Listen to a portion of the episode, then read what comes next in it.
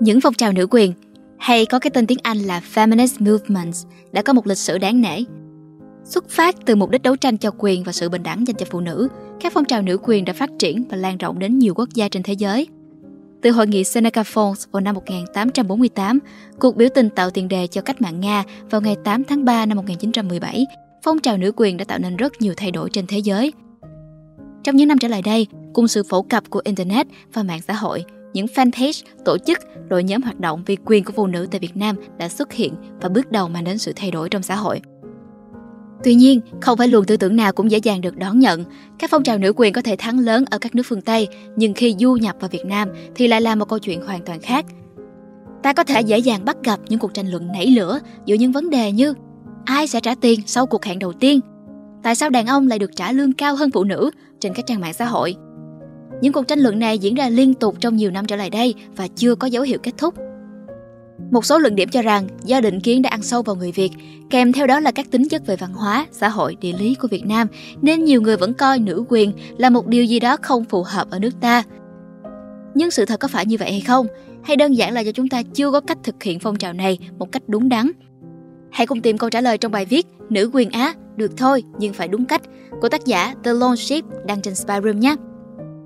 Xin lưu ý, nội dung trong bài viết này hoàn toàn là chủ đích và luận điểm của tác giả. Spyroom chỉ chịu trách nhiệm sản xuất và mang tới tay các bạn. Nếu có những ý kiến muốn thảo luận và trao đổi với tác giả, các bạn hãy vui lòng bình luận ở phía dưới hoặc trong bài viết của tác giả trên website spyroom.com nhé. Còn bây giờ thì chúng ta hãy cùng nhau bắt đầu video này nhé.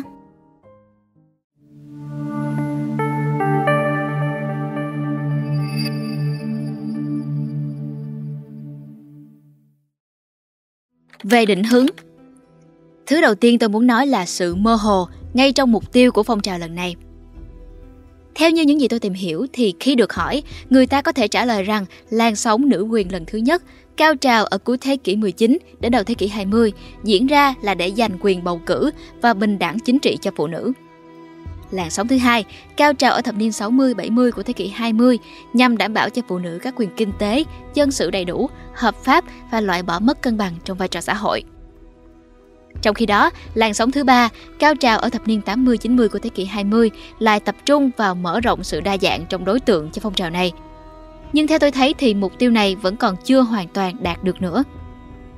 Vậy, thứ nữ quyền chúng ta có ở đây, chúng ta có thể tạm thời gọi nó là làn sóng thứ tư đang tập trung vào điều gì? Theo những hiểu biết của tôi, những chiến dịch, phát ngôn tôi theo dõi được ở phong trào này và ở những người tự nhận mình là nhà nữ quyền thì dường như chẳng có câu trả lời nào cho câu hỏi ấy cả. Nhiều nhà nữ quyền hiện nay, họ nói liên tục về việc phụ nữ bị thiệt thòi như thế nào, về chế độ trọng nam khinh nữ ra làm sao, nhưng lại hoặc là hầu như chẳng bao giờ nói gì về việc họ muốn thay đổi cái gì và như thế nào hoặc là tuyên bố muốn thay đổi rất nhiều nhưng lại chẳng hề đưa ra giải pháp, kế hoạch hành động nào cụ thể một chút. Thật là phí phạm nguồn lực khi có rất nhiều nhà nữ quyền nhưng lại chẳng có mục tiêu cụ thể gì cho họ để họ có thể cùng nhau có những hành động thực sự mang tính thay đổi cả.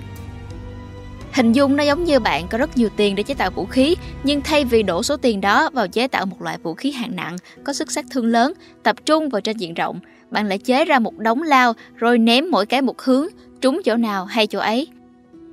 Mà may mắn thay, có một cái lao mà bạn ném trúng, cái đó mang tên hashtag MeToo, nhưng thực sự thì nó vẫn chẳng là gì so với những thứ mà bạn có thể đạt được nếu đặt ra mục tiêu cụ thể. Một phong trào khó mà có thể đạt được ảnh hưởng thực tế lớn và lâu dài nếu nó không tập trung nguồn lực hướng vào một thông điệp, mục tiêu rõ ràng. Dễ hình dung để có thể dẫn đến những hành động cụ thể, từ đó tạo nên những thay đổi cụ thể trong xã hội. Sự không rõ ràng trong thông điệp chung dẫn đến việc mỗi người hiểu phong trào này theo một kiểu. Và thế là, đối với những người phản đối thì đôi khi họ chỉ đang phản đối vì hiểu nhầm, quy chụp và sự phản đối ấy thực chất là phản đối những tuyên bố của một nhóm, một cá nhân thay vì cả phong trào. Vì như đã nói, phong trào lần này không hề có bất cứ một thông điệp chung nào cả. Đối với những người ủng hộ thì mỗi người nói một kiểu, hành động theo một kiểu khác nhau, hướng đến một thứ khác nhau, Người thông suốt có nhiều nhưng kẻ cực đoan thì cũng không thiếu. Hậu quả là khi người ngoại đạo nhìn vào, nếu họ may mắn gặp được những người thông suốt thì họ có thể có cái nhìn tốt về phong trào này. Nhưng nếu họ xui xẻo, chạm mặt đúng những thành phần cực đoan, họ có thể sẽ có ác cảm, ghét bỏ phong trào này và thậm chí cạch mặt tất cả những gì liên quan đến phong trào nữ quyền nữa. Vậy nên, theo tôi thì, những nhà nữ quyền nên cho phong trào của mình một hướng đi cụ thể nếu như muốn tạo dựng ảnh hưởng lớn, lâu dài và loại bỏ được những thành phần cực đoan đang làm xấu mặt cả phong trào. Một chút gợi ý của tôi cho phong trào nữ quyền ở Việt Nam Tôi không biết các đất nước khác như thế nào, nhưng riêng trong xã hội Việt Nam còn có gì để phong trào này có thể giúp nữa thì đó là về mặt quan niệm. Nhưng ở đây vấn đề còn khó khăn hơn khi thứ cần giải quyết không chỉ là quan niệm mà là quan niệm còn tồn động. Bởi lẽ ngày nay, nhờ vào sự phát triển của thông tin, không ít người đã ý thức được về vấn đề bình đẳng giới rồi, nên sẽ vô cùng khó để giải quyết những người còn lại. Họ là số ít, vẫn còn quan niệm trọng nam khinh nữ, hay thậm chí là phần trọng nam khinh nữ vẫn ẩn sâu trong những con người đã có ý thức. Nó đòi hỏi một hành trình dài, bền bỉ gấp nhiều lần những phong trào trước. Không cần đao to búa lớn, nhưng nhất định phải bền bỉ. Nếu các phong trào trước tạo nên thay đổi bằng các chiến dịch lớn lao, thì phong trào lần này không tạo nên thay đổi bằng cách đó. Những thay đổi mà nó tạo nên phải được dựa trên daily basis, những cuộc nói chuyện hàng ngày, những dòng tweet trên Facebook, văn học, điện ảnh, nhỏ, đúng cách và bền bỉ.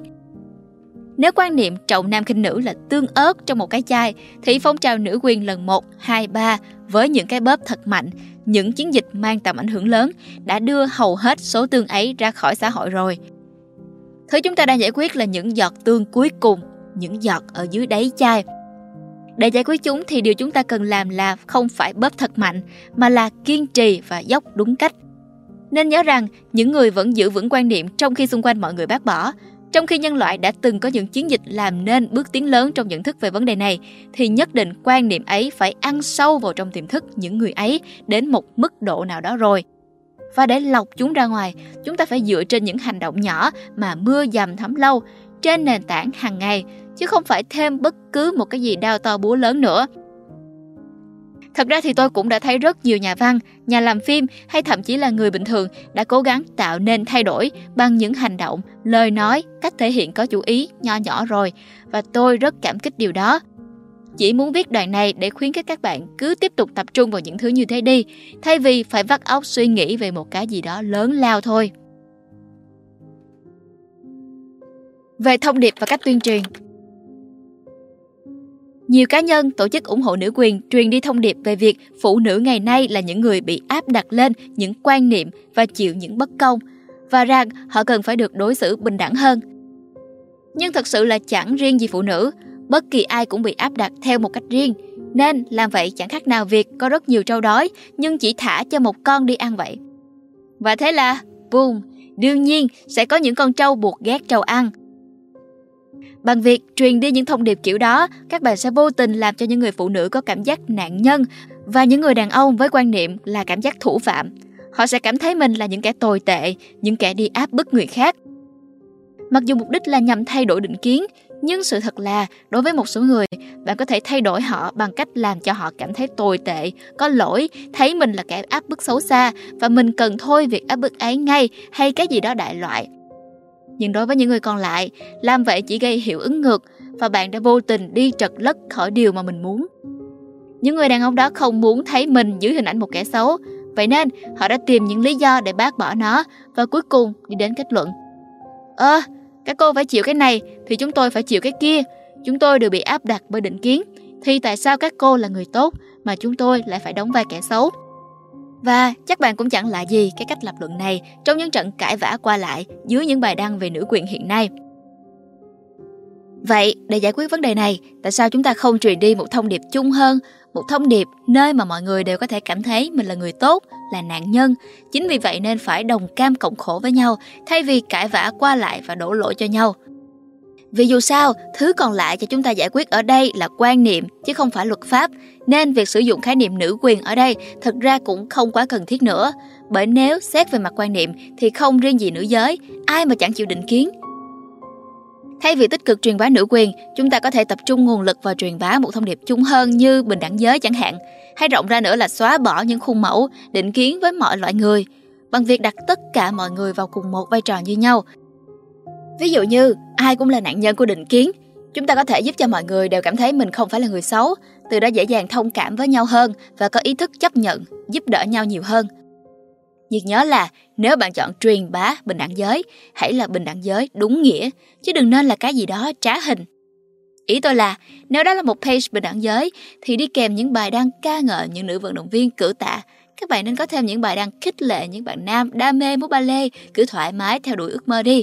Các bạn vẫn sẽ có bạn gái thôi ấy. Những kênh truyền thông ủng hộ nữ quyền khi nói hoặc viết về những thành tích của phụ nữ hay những nhân vật tài giỏi là phụ nữ đã liên tục nhấn mạnh vào khía cạnh nữ quyền trong đó, coi đó như là một bước tiến. Kiểu như họ sẽ liên tục nhờ vào những ví dụ đó mà nhấn mạnh phụ nữ có thể làm được cái nọ, làm được cái kia. Tuy nhiên, cách làm này lại khiến dư luận dấy lên những câu hỏi như Thế chẳng lẽ đó là một trường hợp bất thường quá à? Chẳng lẽ bình thường phụ nữ không làm được à? Mà cứ phải liên tục nhấn mạnh thế? Xét về mặt hiệu ứng truyền thông, bạn không thể làm một cái gì đó trở nên hiển nhiên, bình thường trong xã hội bằng cách cứ liên tục đặc biệt hóa nó.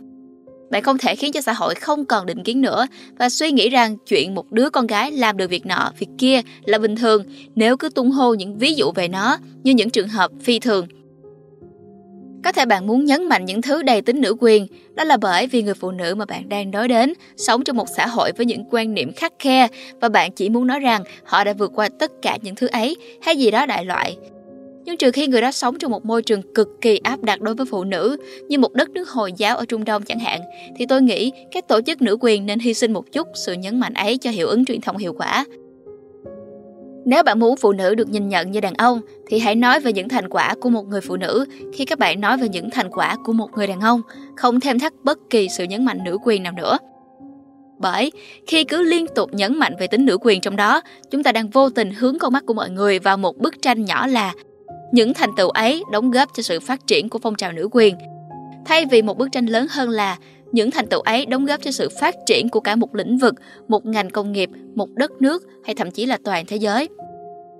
Đúng, đây là bức tranh mà chúng ta muốn thành tựu của tất cả mọi người, bất kể họ là ai, đều được nhìn thông qua, phải không?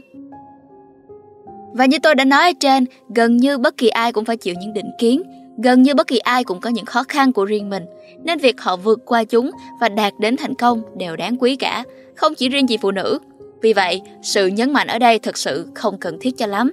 Bởi vì phụ nữ ngày nay dù bị áp đặt một số quan niệm, chịu một số bất công thật đấy, nhưng cũng đâu có nhiều nhận gì hơn so với những người không phải phụ nữ khác đâu. Về đối tượng Hiện nay, có rất nhiều tổ chức về nữ quyền mọc lên như nấm sau mưa, nhưng hầu hết đều là tổ chức ở các nước đã có một nhận thức nhất định về vấn đề này, lập ra cho phụ nữ ở các nước ấy rất ít sự chú ý được dành cho đối tượng cần đến nó nhất, đó là những người phụ nữ ở một số quốc gia Hồi giáo Trung Đông, nơi mà một người đàn ông một cách hợp pháp có thể có nhiều vợ, nhưng ngược lại thì không. Nơi mà nếu một người phụ nữ muốn kết hôn, có hộ chiếu thì họ phải có sự cho phép của cha, chồng hoặc con trai mình. Có nghĩa là ở đây, chúng ta thậm chí còn chưa hoàn thành được mục tiêu của làn sóng nữ quyền lần thứ ba nữa. Đối với những tổ chức nữ quyền lớn đang ném lao tanh bạch ngoài kia, tôi nghĩ chúng ta cùng nên xem xét việc đưa nữ quyền cho phụ nữ Trung Đông vào thành một trong những mục tiêu chính để bắt tay hành động. Tôi biết là vì những lý do như khoảng cách địa lý, niềm tin tôn giáo, phong tục tập quán mà việc đưa nữ quyền vào những quốc gia này là rất khó. Nhưng nếu chúng ta bắt đầu cùng nhau cố gắng tìm cách từ bây giờ thì ít ra chúng ta còn có khả năng để giúp đỡ họ. Như vậy còn hơn là không làm gì. Còn nếu bạn vẫn cảm thấy tổ chức của mình chưa đủ lớn mạnh để đụng chạm đến những vấn đề xa xôi như thế, thì tôi nghĩ chúng ta chỉ cần hướng mục tiêu vào tập trung giải quyết những định kiến ở nước của mình đã. Nhưng phải tập trung vào đúng đối tượng. Hiện nay, đối tượng mà hầu hết các tổ chức nữ quyền gây ảnh hưởng lớn nhất đến là người trẻ, thông qua việc tích cực tuyên truyền trên các trang mạng xã hội, kênh truyền thông trẻ, nhưng có một loại đối tượng nữa mà nếu để tư tưởng trọng nam khinh nữ tồn động trong họ thì thậm chí còn có thể trở nên nguy hiểm hơn cả những người trẻ. Đúng rồi, bạn biết đó. Đó là những người trung niên. Thật sự thì tôi chỉ ước các tổ chức nữ quyền hiện nay để ý nhiều hơn đến đối tượng này. Từ nhỏ sống trong một thế giới khép kín, khi mà công nghệ thông tin chưa phát triển, giai đoạn hình thành thế giới quan đầu đời của họ chỉ gói gọn trong những tư tưởng, quan niệm mà cha mẹ, thầy cô, nói chung là những người lớn truyền lại những tư tưởng được truyền từ đời này qua đời khác.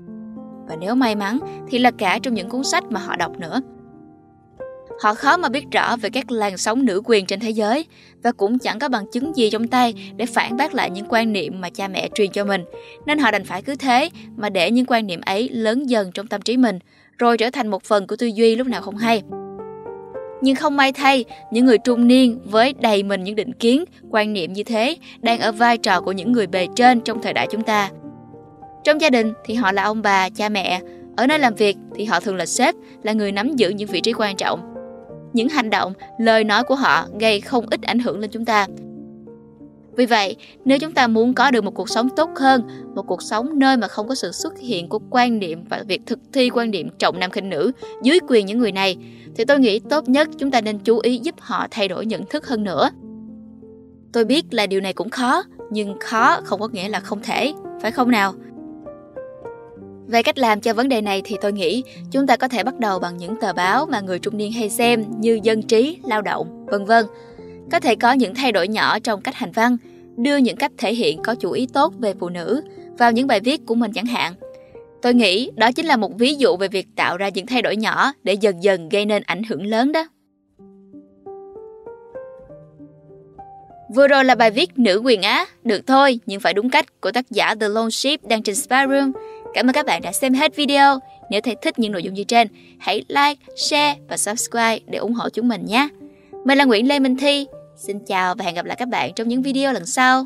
Bye!